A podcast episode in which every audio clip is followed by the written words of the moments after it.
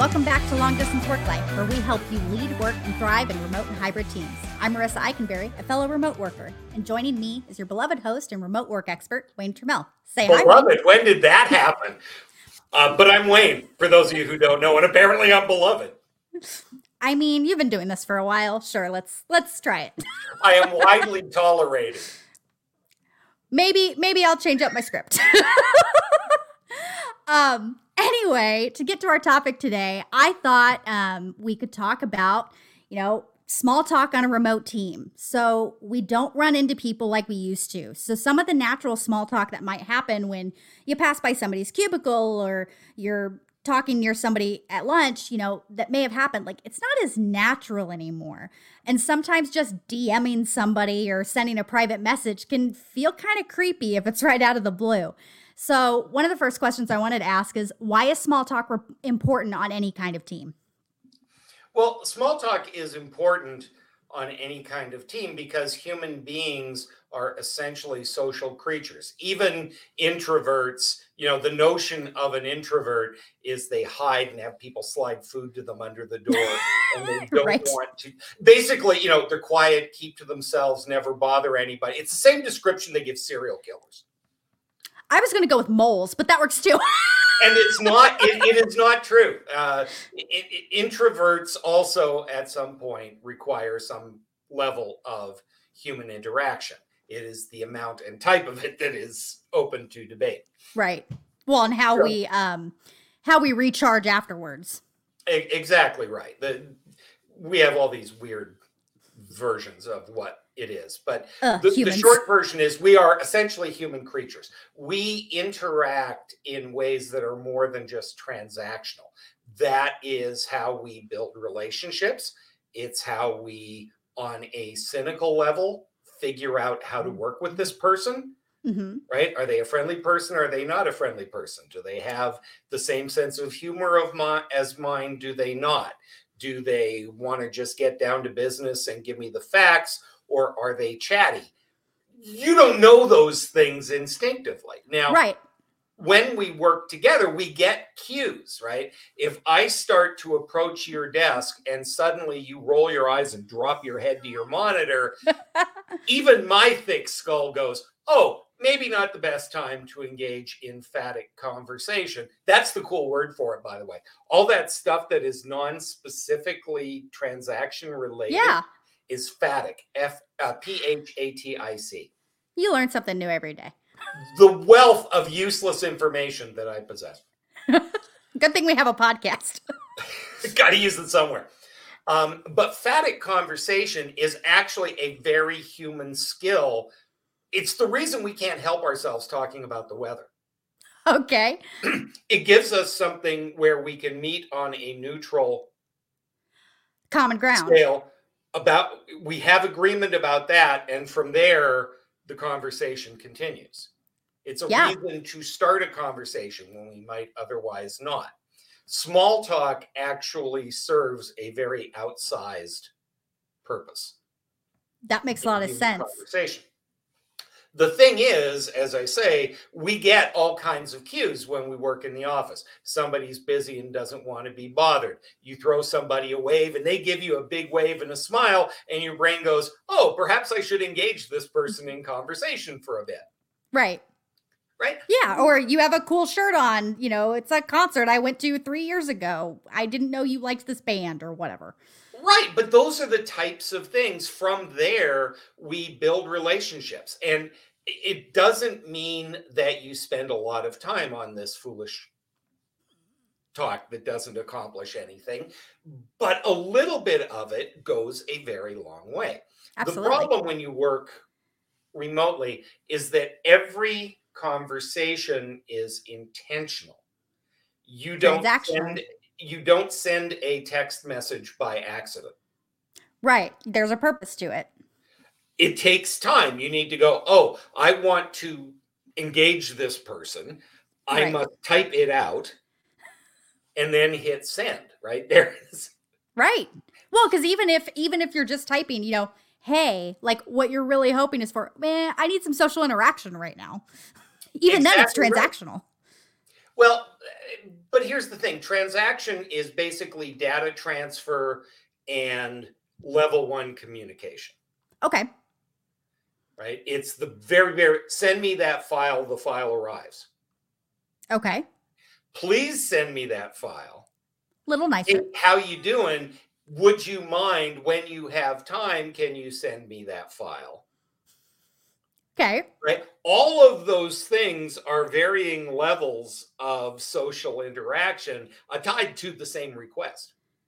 Yes. Sometimes I'm really good at the first one and not so good at the second. I'm going to be honest.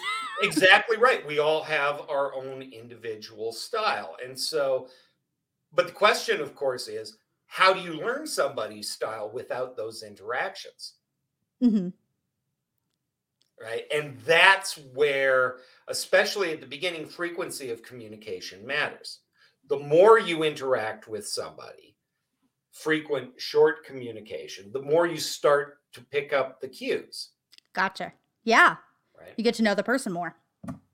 That's why one of the things we do, and I know people on this podcast have heard us talk about this before.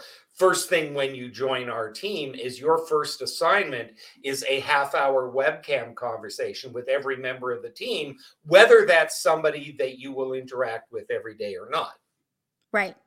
Otherwise, I join the team. I'm on the monthly call. Hey, Wayne just joined the team. Everybody says, Hi, Wayne. And I never again speak to you or Lisa or Angie because my function. Which is so unfortunate because they're such great people.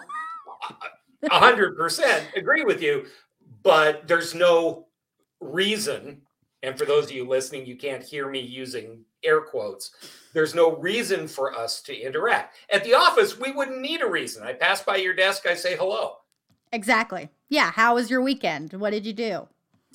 Now, the question for all of this because people are sitting there right now screaming at their devices going okay we get it. What do we do about it? Right. I was going to say the next question i had for you was like okay but like you know do you have some of some tips for us that you know we might feel worried about feeling weird or doing some of these smaller interactions? How do we start that especially if we've not been doing it before?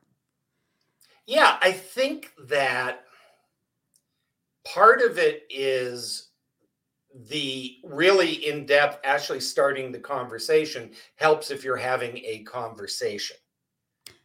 So, for example, I might send you a chat message that mm-hmm. says, uh, I need this file edited right. by the end of the day.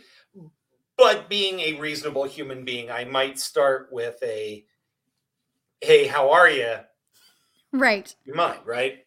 Right. If we were talking, I would probably say, Hey, how are you? Wait for a response. Yes. Right? I'm good. I'm fine. Oh, she's good. How was your weekend?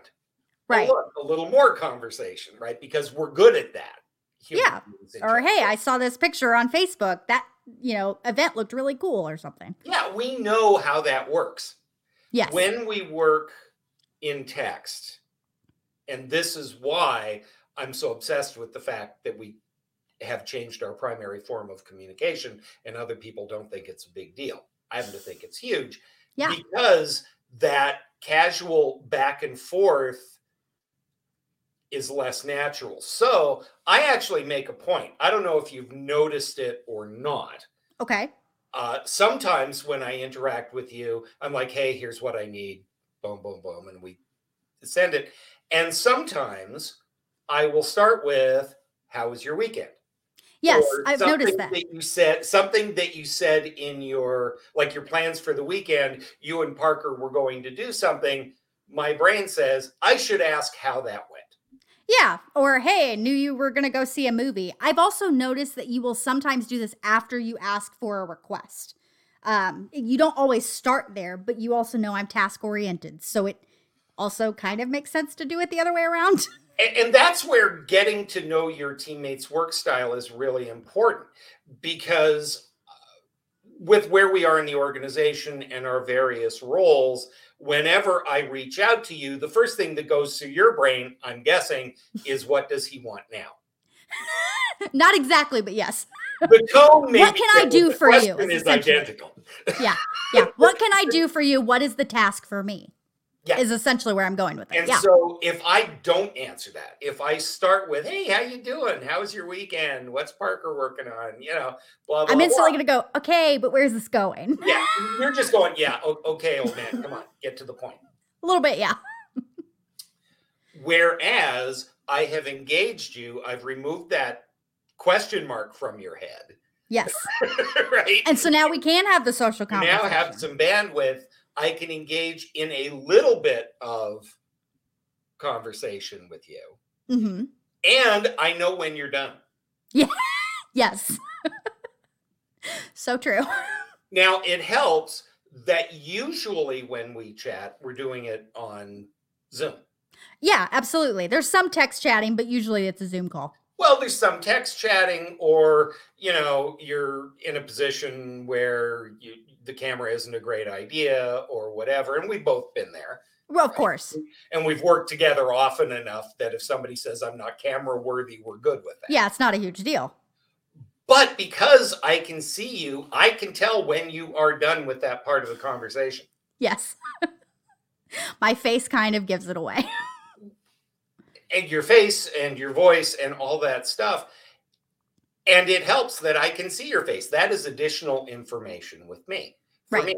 Now, it's also tied to the fact that we are very conscious of each other's work styles. Now, Absolutely. those of you listening to this, uh, we use DISC internally. As a matter of fact, uh, we have a site where you can actually access DISC assessments and reports. That URL, Marisa, is discpersonalitytesting.com. See. Uh, and so we're familiar with each other's disc styles. And I know I would approach you differently than I approach Marlene, differently than I approach Guy Harris. Absolutely. Um, and but if I'm new to the organization, I don't have that information. Right. And if, you know, they ask me a question and I just come back with an answer. No emoji, no hi, good morning, how are you, whatever. I'm now seen as snarky. But that, to me, I see it as you asked me a question, I gave you the answer. And that is why I have become so much more tolerant now of things like emojis and GIFs or GIFs or yeah.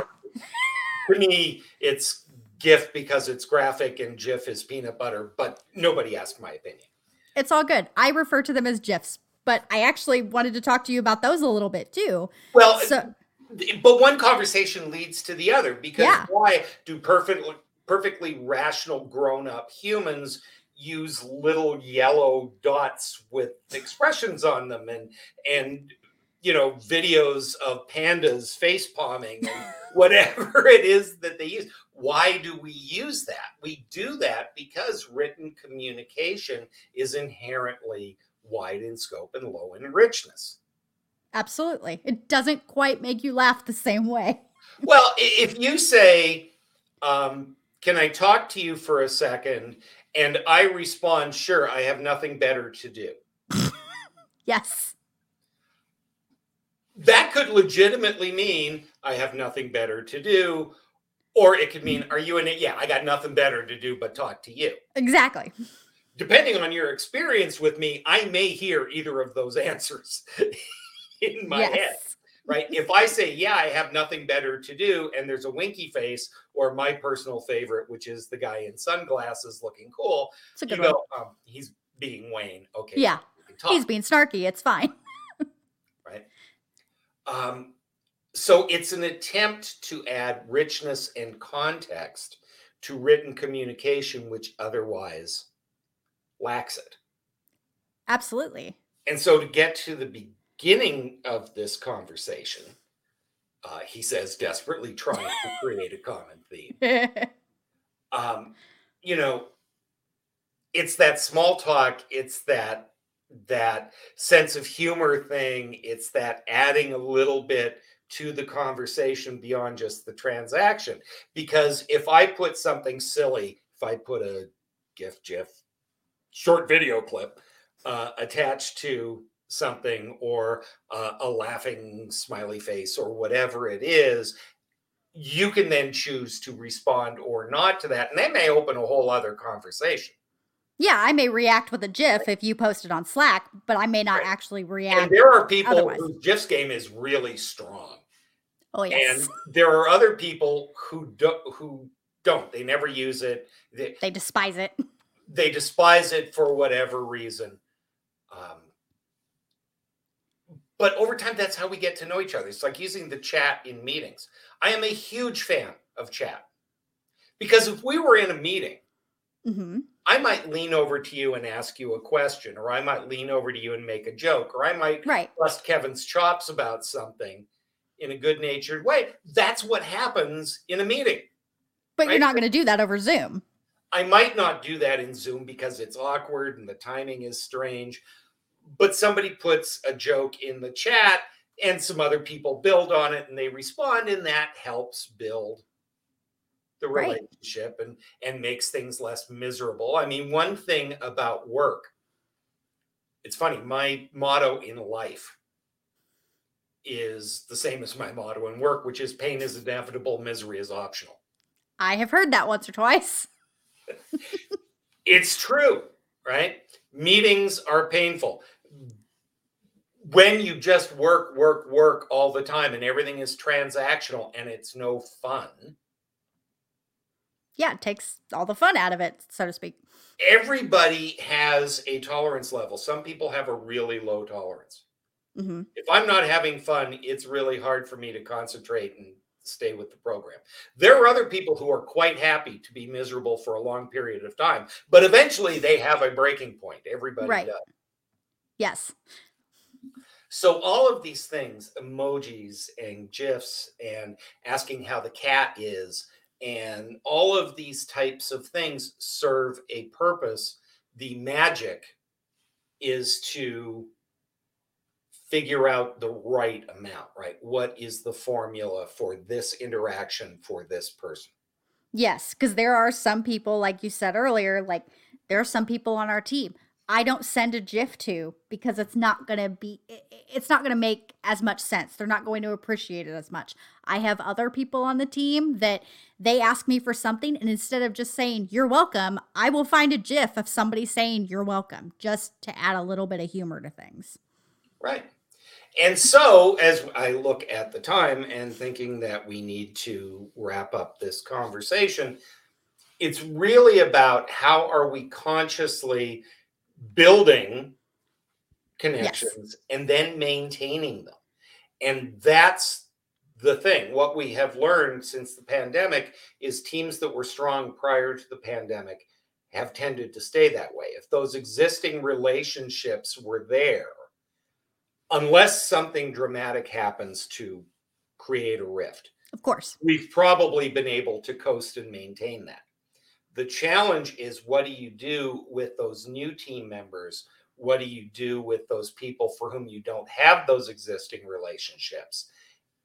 And how do you consciously form those in order to be a better teammate, in order to jumpstart those relationships? And by the way, and this is the last thing I'm going to say on this, and then you're going to do a brilliant wrap up and we're done. Okay it is both parties' responsibility to form that relationship. It is both parties' relate uh, responsibility to at least occasionally say, "How's it going?" Absolutely. If I'm doing all the work and I'm getting monosyllabic responses and you don't really care, eventually I'm going to adjust to what I'm getting from you. Yeah, you're going to stop asking. So if you are new to the team and you're trying to jumpstart those relationships, you need to be proactive about that. If you are already comfortably on the team, it is your job as a teammate to help incorporate and bring on board those new people. And that may be you need to take an extra minute from your request and ask how they are before demand they get something to you. Yes. Absolutely thank you so much for answering uh, our, my questions today, Wayne, because th- this was a great conversation. I wish we had more time to devote to it. Uh, well, you know, that's literally my job, right? Uh, well, I'm aware. I'm still thanking you for it. Why? Because I'm trying to create small talk here. Um, Nicely done. I'll always have to have a callback, right? Mm, a Jedi you will be. Mm. Thank you so much for listening to Long Distance Work Life. For show notes, transcripts, and other resources, make sure to visit longdistanceworklife.com. If you haven't yet, subscribe to the podcast so you won't miss any future episodes. And while you're there, be sure to like and review. That helps our show reach more teammates and leaders just like you. Feel free to contact us via email or LinkedIn with the links in our show notes. Let us know you listened to this episode or even suggest a topic for Wayne and I to tackle in a future episode. And lastly, if you'd like to gain greater confidence with your virtual team, sign up for our Demystifying Remote Leadership video series at longdistanceworklife slash video.